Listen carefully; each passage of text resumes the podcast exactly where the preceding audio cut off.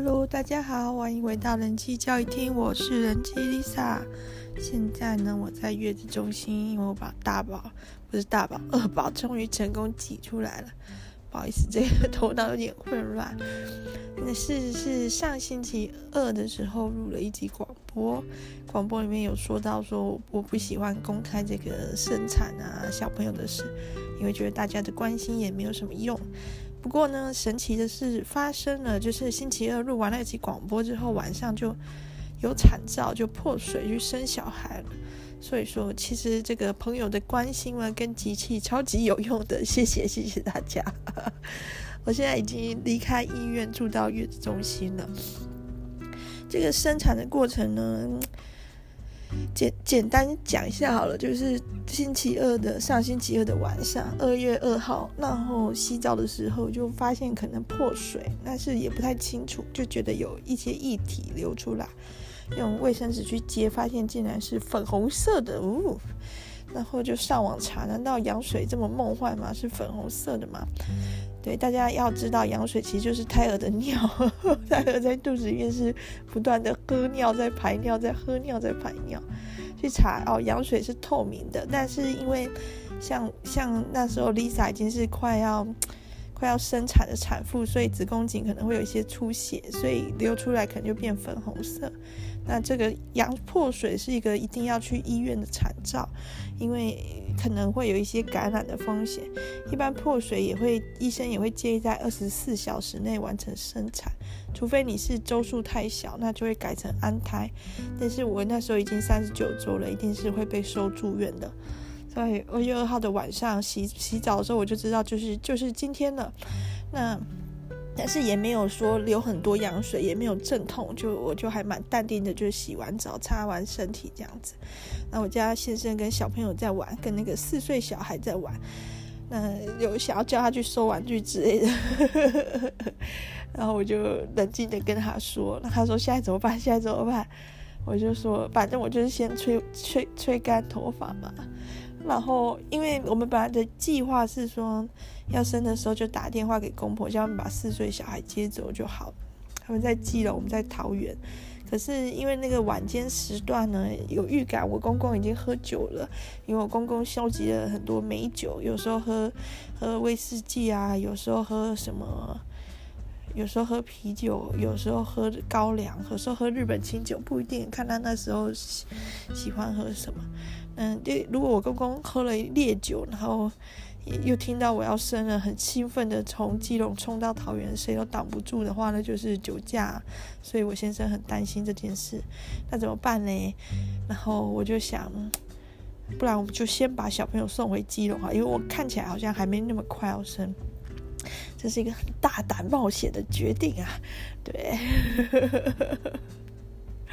好，然后在准备出发前，我已经先整理好待产包。其实也不用什么东西，因为生产的医院大部分都会提供或贩卖。好，然后我就想在在离开这个家之前，最后要做些什么事，我就决定去刷牙。然后我先生就问我说：“那小朋友也要刷吗？”我说：“不用不用，我刷就好了。”用一个清新的好口气去生产，然后我们就开车载着四岁小孩要去基隆啊。这个四岁小孩非常的坚强啊，敢跳。他竟然问说：“弟弟要生了吗？”我说：“对，弟弟要生，不就有礼物了吗？”对，因为我没有讲好，弟弟他当哥哥，弟弟会送他一个礼物庆祝，然后是一个托米卡的车，大台的，里面可以装十三台小车那种，我们已经预先买好了，藏起来的。然后他就很开心的说：“四岁小孩就说，那可以先拿礼物吗？不行哦，不行哦。好，然后我们就载他回基隆。路上的时候就开始有阵痛的感觉了。那五分钟一次，然后进展到三分钟一次，但都不怎不怎么痛，跟我第一胎的那种。”很痛很难忍受，比起来就是一点点而已。然后有的时候就是跟四岁小孩讲讲话，跟老公聊聊天呢，就忘记了，都还没有办法，就是那个阵痛频率都还没办法算，就忘记有没有刚刚有没有痛了这样，这么不痛。然后送到基隆了，公公婆婆就很开心，婆婆还在洗澡，公公就哦，你又回来了，果然是有喝酒。我先生就说还还好，我们没有先告诉他们，对，要生了，不然一定是酒驾冲过来就不妙。好。也不一定啊，他们自己一定有自己的想法啊，说不定会搭计程车啊。我先生太担心这个啦，有的没的。好，总之呢，就安全的把四岁小孩护送到公婆家的这个第一个阶段任务就完成了，就安心的去生产了。然后一直到到医院前，我都没有真的很痛。就是用传说中的什么拉梅兹呼吸法，吸吸呼吸，吸呼，就每个三分钟阵痛都很轻松的度过。可是，一走下车到了医院，一走下车那个瞬间，啪，那个这个那个才叫真的破水。之前是漏水而已，之前是羊水漏出来而已，破水那真的是挡住哗啦哗啦天上来，然后黄河之水天上来的那种程度啊。然后就赶快进去医院里面，那就会被留院生产嘛。然后内诊啊，生产最痛苦的就是你要无止境的被内诊，手整个就是要伸进去，手整个，你懂吗？那个就是如果是一些特别的骗子的话，这都已经是重口味的剧情了。可是，在产妇身上是不断不断的发生，然后去测量那个子宫颈开机制。然后我本人有很严重的子宫后倾的问题。所以他就必须好像 更更深入，你知道？有点像那个以前玩《世纪帝国》的时候，一开始不是画面是一片黑嘛，然后会配给你三个村民跟一个斥候嘛，那那个斥候就要去黑暗的大陆去探探勘地图那种感觉，那个护理师的手就在我的体内探勘我的体体内的那种感觉，天啊，真的是超级宇宙无敌不舒服。然后我已经开五公分。子宫颈全开就是十公分，所以一般来说，你胎头啊超过九公分啊，或者是已经十公分以上，你基本上你这个生产就会就是求求神明保佑吧，就是很多人就直接选择剖腹了，可能会生不太出来。我家小孩一直都是逼近的，就是 对他们在每次产检中那个胎头都是逼近十公分，就是大头保证，所以就是每周很辛苦。好。我要是开拆五公分，就其实已经开差不多了。然后这时候就要来犹豫一件很重要的事：我要不要打无痛？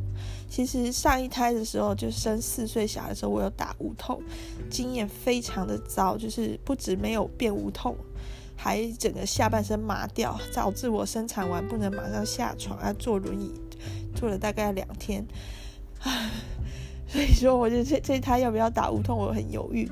那为什么有这么不好的经验还犹豫呢？因为上一胎大包我是在林口长庚生，林口长跟明白的有讲，他们那个叫减痛分娩，减轻产妇七成疼痛，他们没有要真的无痛的意思。坊间呢，很多医院医疗院所打的是吃到饱的无痛，跟那个 WiFi 吃到饱一样，就是说你不够你就再按再按再按，反正按到你不痛为止，这样子无限量的。所以说，那领口长根是打那一次而已，那一管而已，打下去而已，就是存心要害产妇，就不是存心要害产妇，就是他们是有意的让产妇能够感觉到生产的阵痛，帮助那个产程。好，反正我就想说，开五公分了，那可能快了，而且我真的不会很痛，我就说不打无痛，我再等一下，资料是写好了，就是。一旦同意，马上就是取麻醉师来，麻醉医师来。但是就是我就先不要。然后那时候已经差不多弄一弄，已经差不多晚上十一点了。然后看电视，你看还可以看电视，真的是没有很阵痛。跟我弟他已经痛到死去活来，那边呼天抢地，然后被护理师说你冷静一下的这种状态不太一样。好，那就跟电视有点没什么好看的，有些人很扰乱心神。我就说在听广播吧，好，就听古癌的广播。我现在就放古癌的广播给我听。是的，我觉得古癌的广播很有趣的是，它的 Q&A 都有一些很奇妙的东西会出现。嗯，对呀、要是我有很多听众，我也要来做 Q&A，可是我没有，所以就算了。我如果要做 Q&A，我可能要累积一年的一年的量 才能做一才能做一段。对，就算了。那大家如果想听我的 Q&A，那你就去 Instagram 发问吧，那我就做好不好？好，那我觉得就听众问的问题很很很北烂啊，老实说每个都很莫名其妙，但是古埃都很认真回答，很有趣。听古埃的广播呢，还没有听到 Q&A 啊，听差不多十几二十分钟的时候，整个风云变色，那个强度完全完全不一样，就是好像一下子就跳一百倍。其实我刚入院的时候就有绑机器，就是说生产过程中会全程监测胎儿的心音跟宫缩的强度，可到后来。就一一进去的时候就就已经破百，跟我说强度就已经破百，就已经是达到顶峰了。可是那时候真的没有没有痛，就很容易过去。然后到后来突然就是疼痛急升一百倍，哇，整个就来了。我就跟护理师说，现在打无痛来得及吗？他说可以，然后就马上帮我去叫麻醉医师。然后同时我血压有点飙高，他请我去做一个尿蛋白检测，就是要我去上厕所。我走去上厕所途中，我觉得已经完全不是人类能够忍受的那种啊啊啊！那根本不肯上出来。又回到床上的时候，我就问说麻醉医师什么时候来？护理师就做了最后一次内诊，就说叫麻醉医师不用来了，就是说。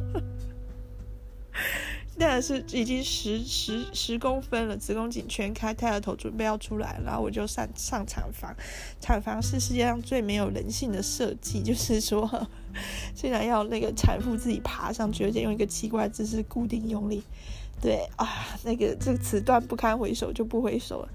但我第一胎的时候我没有生产的的那个 know how，没办法掌握，所以是有一个非常强壮的护理师腾空一跃，直接。压在我肚子上，把小孩挤出来那种感觉，那我很感谢那个护理师，我觉得那个护理师应该得到一些 叫诺贝尔和平奖之类的表扬，没有他我怎么可能生出来？第二胎的时候我也在期盼着有，因为我第二胎我已经在不同，我在私人院所生，然后结果没有没有这个人，没有这号人物出现，然后就靠我自己的努力，也没想到还是生得出来。嗯、这个过程就不不赘述了。那此次呢，我老公的表现呢，较上次为佳，因为他第一次陪产的时候真的是糟透了。首先他在那个拉梅兹呼吸的时候，一直干扰我的吸吸呼的节奏，一直乱，一直用他自己的那个意识去去喊，那根本就不是我的呼吸的节奏，让我都觉得很混乱。然后再来就是他放的音乐，他那时候竟然放那个命运交响曲。哒哒哒哒哒哒，不对，他老婆那边生小孩，他老兄那边放着《命运交响曲》啊，他是觉得说很符合情境。哈，后来最糟的是他进产房的时候，他冲进去之后，马上被请出来穿那个有点像手术衣那样的衣服，防尘衣嘛，对，应该是手术衣而已。就在那个时候，那个强壮的护理师飞腾空一跃，把我的小孩压出来，所以。第一胎的时候，我先生没有看到小孩出生的过程。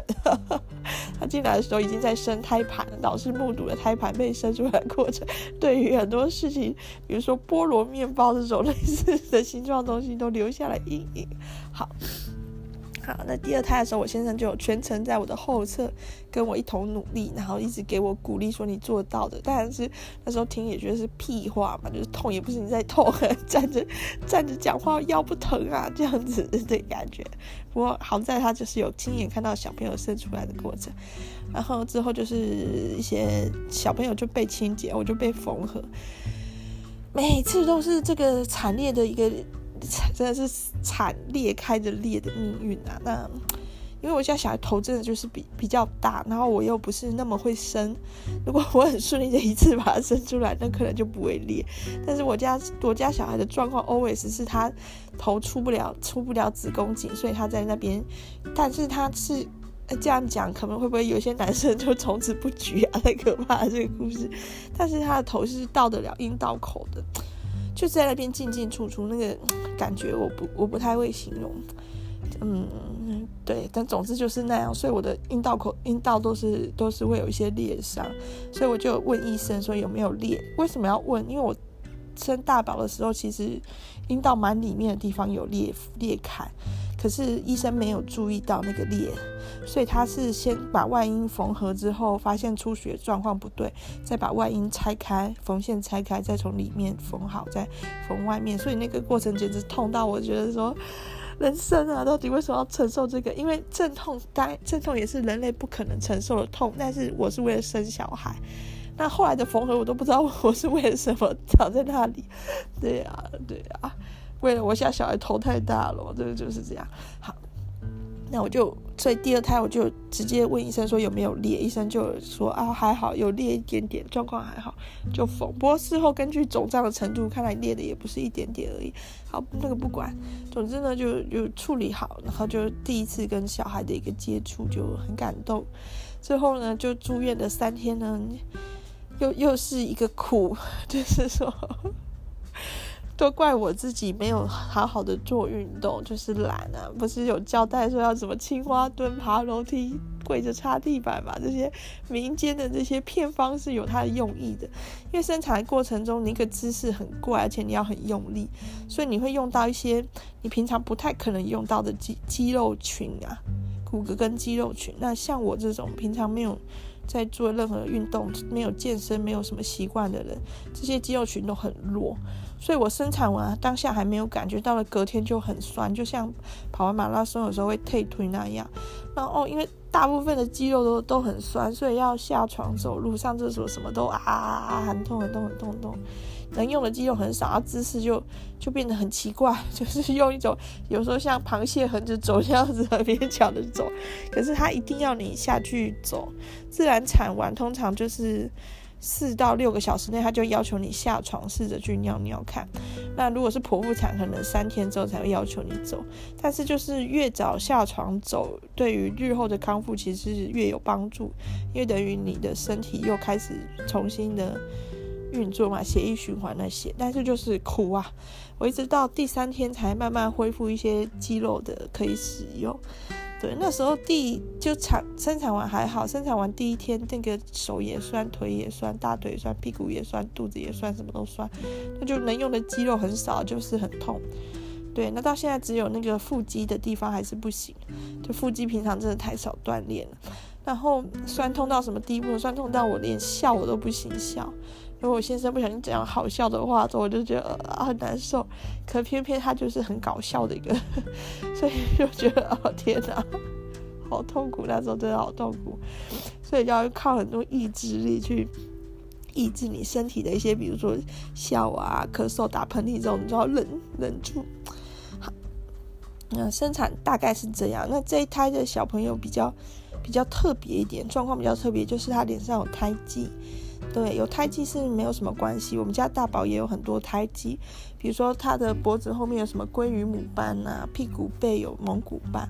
可是问题是，这个二宝他是脸上就有一个肉眼可见的胎记，所以之后我们可能会花蛮多心力在这一方面的事情上。那也觉得说是是有意涵的啦，就是说，因为可能自己还有。自己是我，我自己是一个比较重视外表的人。那大宝也是长得非常的就是颜值很高。那是不是在追求这些的过程中，有些很重要的东西其实一直很迷失？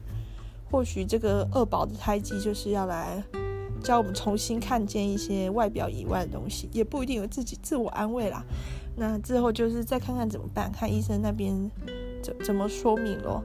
对，那还好，就是我本来就没有打算要公开，吼吼吼！现在想想，这是明智的抉择啊，就是说，大家压根不知道我生小孩，包括我 FB 的朋友们，所以我就不用不用跟他们解释这件事，我不用不用说明了，没有人知道。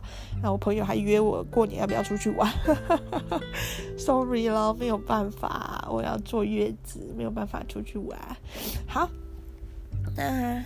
对啊，但是很感谢这个社交上实实体的邀约，真的，我会我会写在我的墓志铭吧，写在我的日记吧，还是写在什么地方？我不知道，我会把它记录起来的。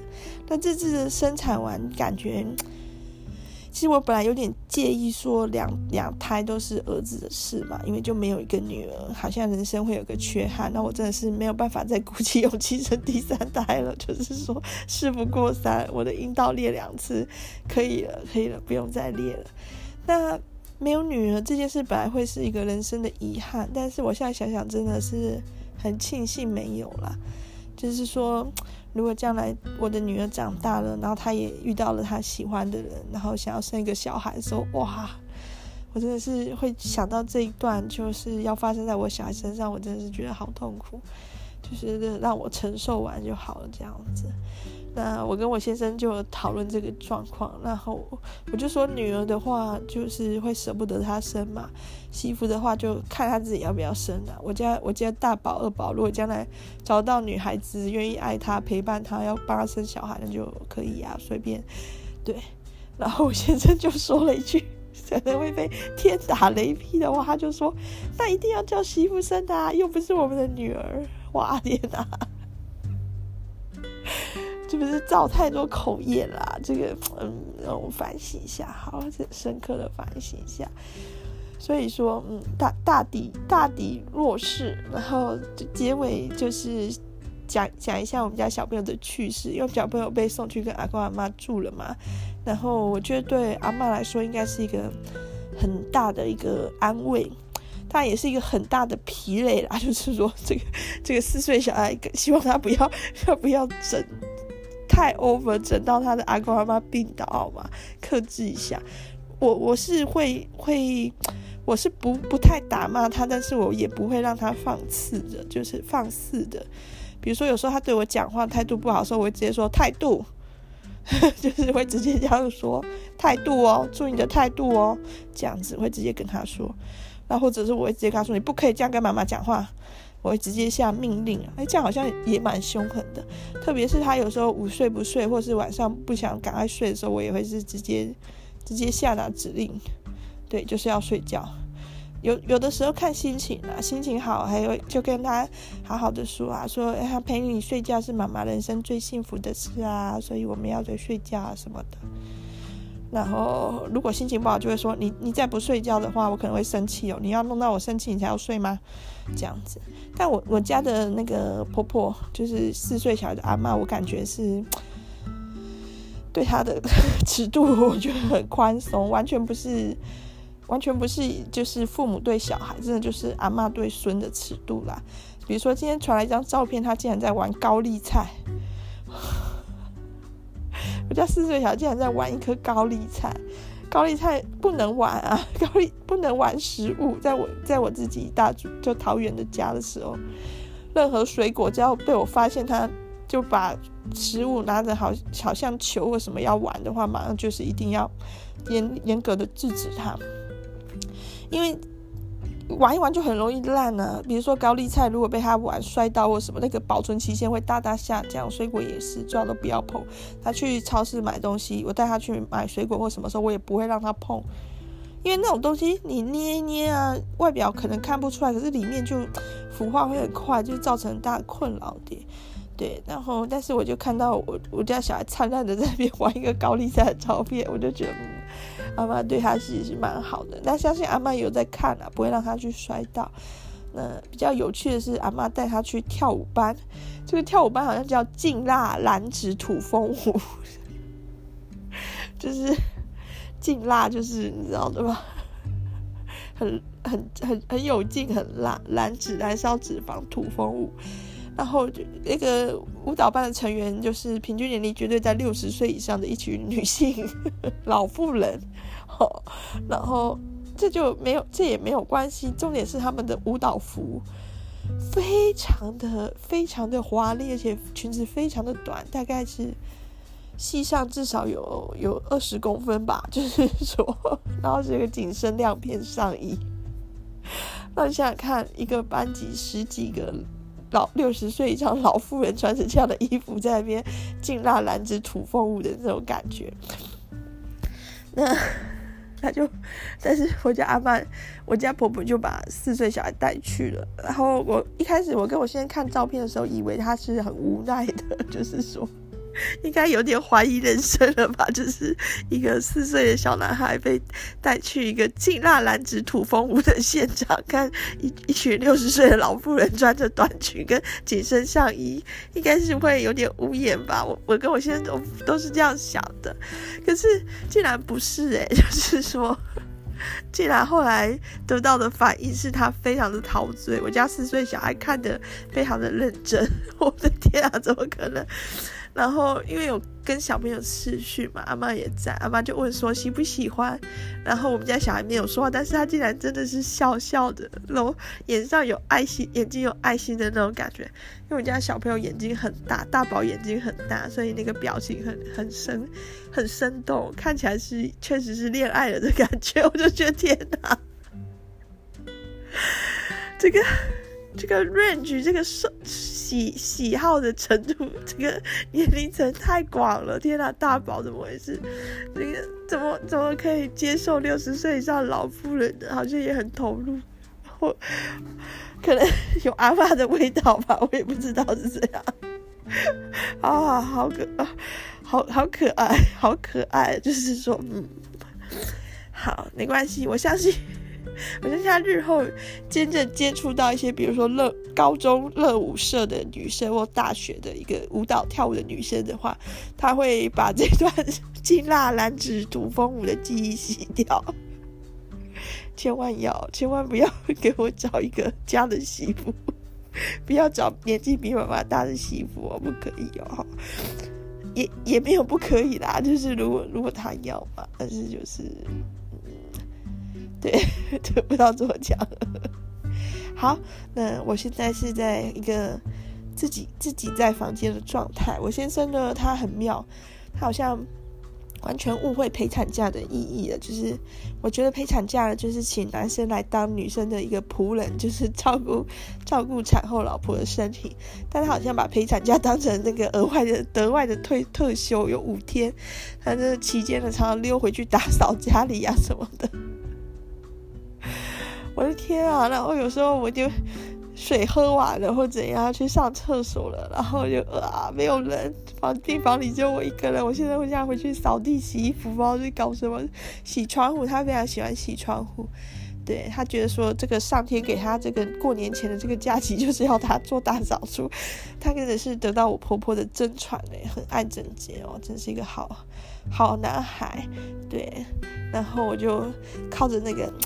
意志力呀，就站起来，然后自己打理自己。其实我第一胎的时候也有类似的经验，就是他去办事情，好像是去帮小朋友办户口还是怎样吧。他这样把钥匙拿走，我就没有办法感应，我没办法搭电梯。然后挤完奶的时候，我就自己啊，那时候好像产后还不到一星期吧，也是在月子中心，就硬硬硬硬硬爬楼梯走去送母奶。不过不过那件事呢，后来就是。得到个体悟，因为硬爬那次楼梯之后，那个身体这个那个缝的地方的消肿状况就变蛮蛮好的，就是伤口就好很快。所以说有时候适时的运动一下也也无妨，但就是要忍住那种痛的感觉啦，因为这种肌肉过度使用造成的乳酸堆积的疼痛，确实不是躺着就会好的，确实就是说可能还是要运动一下比较会好。门外有动静，我们这个房间隔音好像不怎么样我，有点讨厌。好，希望没有被听到。然后，因为因为这个它有一个送餐口啊，就是说这样这样也是比较好，就是说月子餐啊要收要送来，或者是剩下的餐具要收回去都不用开门，不用接触到产妇嘛。对，我现在很被隔离的很惨，就是。本来没有那么多严格的规定，包含我这次生产过程中也不能有任何访客，是本来就不希望有什么访客来好了。我整个这么狼狈，访客来干嘛？那那城市在月中的时候也不能有访客，而且我也不能出去。就是我一旦出去了之后再回来，我就必须有一个星期不能不能再亲子同事，不能再看我们家二宝，不能再照顾他，要给婴儿室顾。那我先生反而是可以，就是他去上班或什么，他之后去上班，或者之后他回家去拿到，这都不受限，真的很不公平，好像产妇在在坐牢，不是坐月子是坐牢。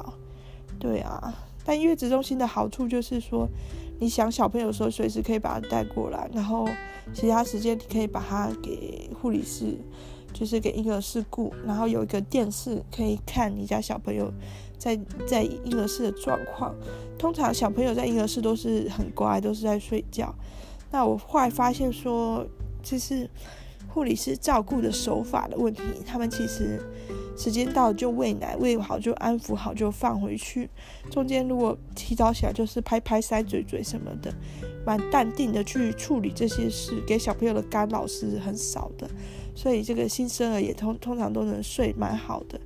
那父母很容易想东想西，一堆幻想，一下子检查尿布，一下子喂喂奶，一下子怎样怎样，是不是要抱抱什么的，就会给小朋友比较多干扰，反而其实是睡不好。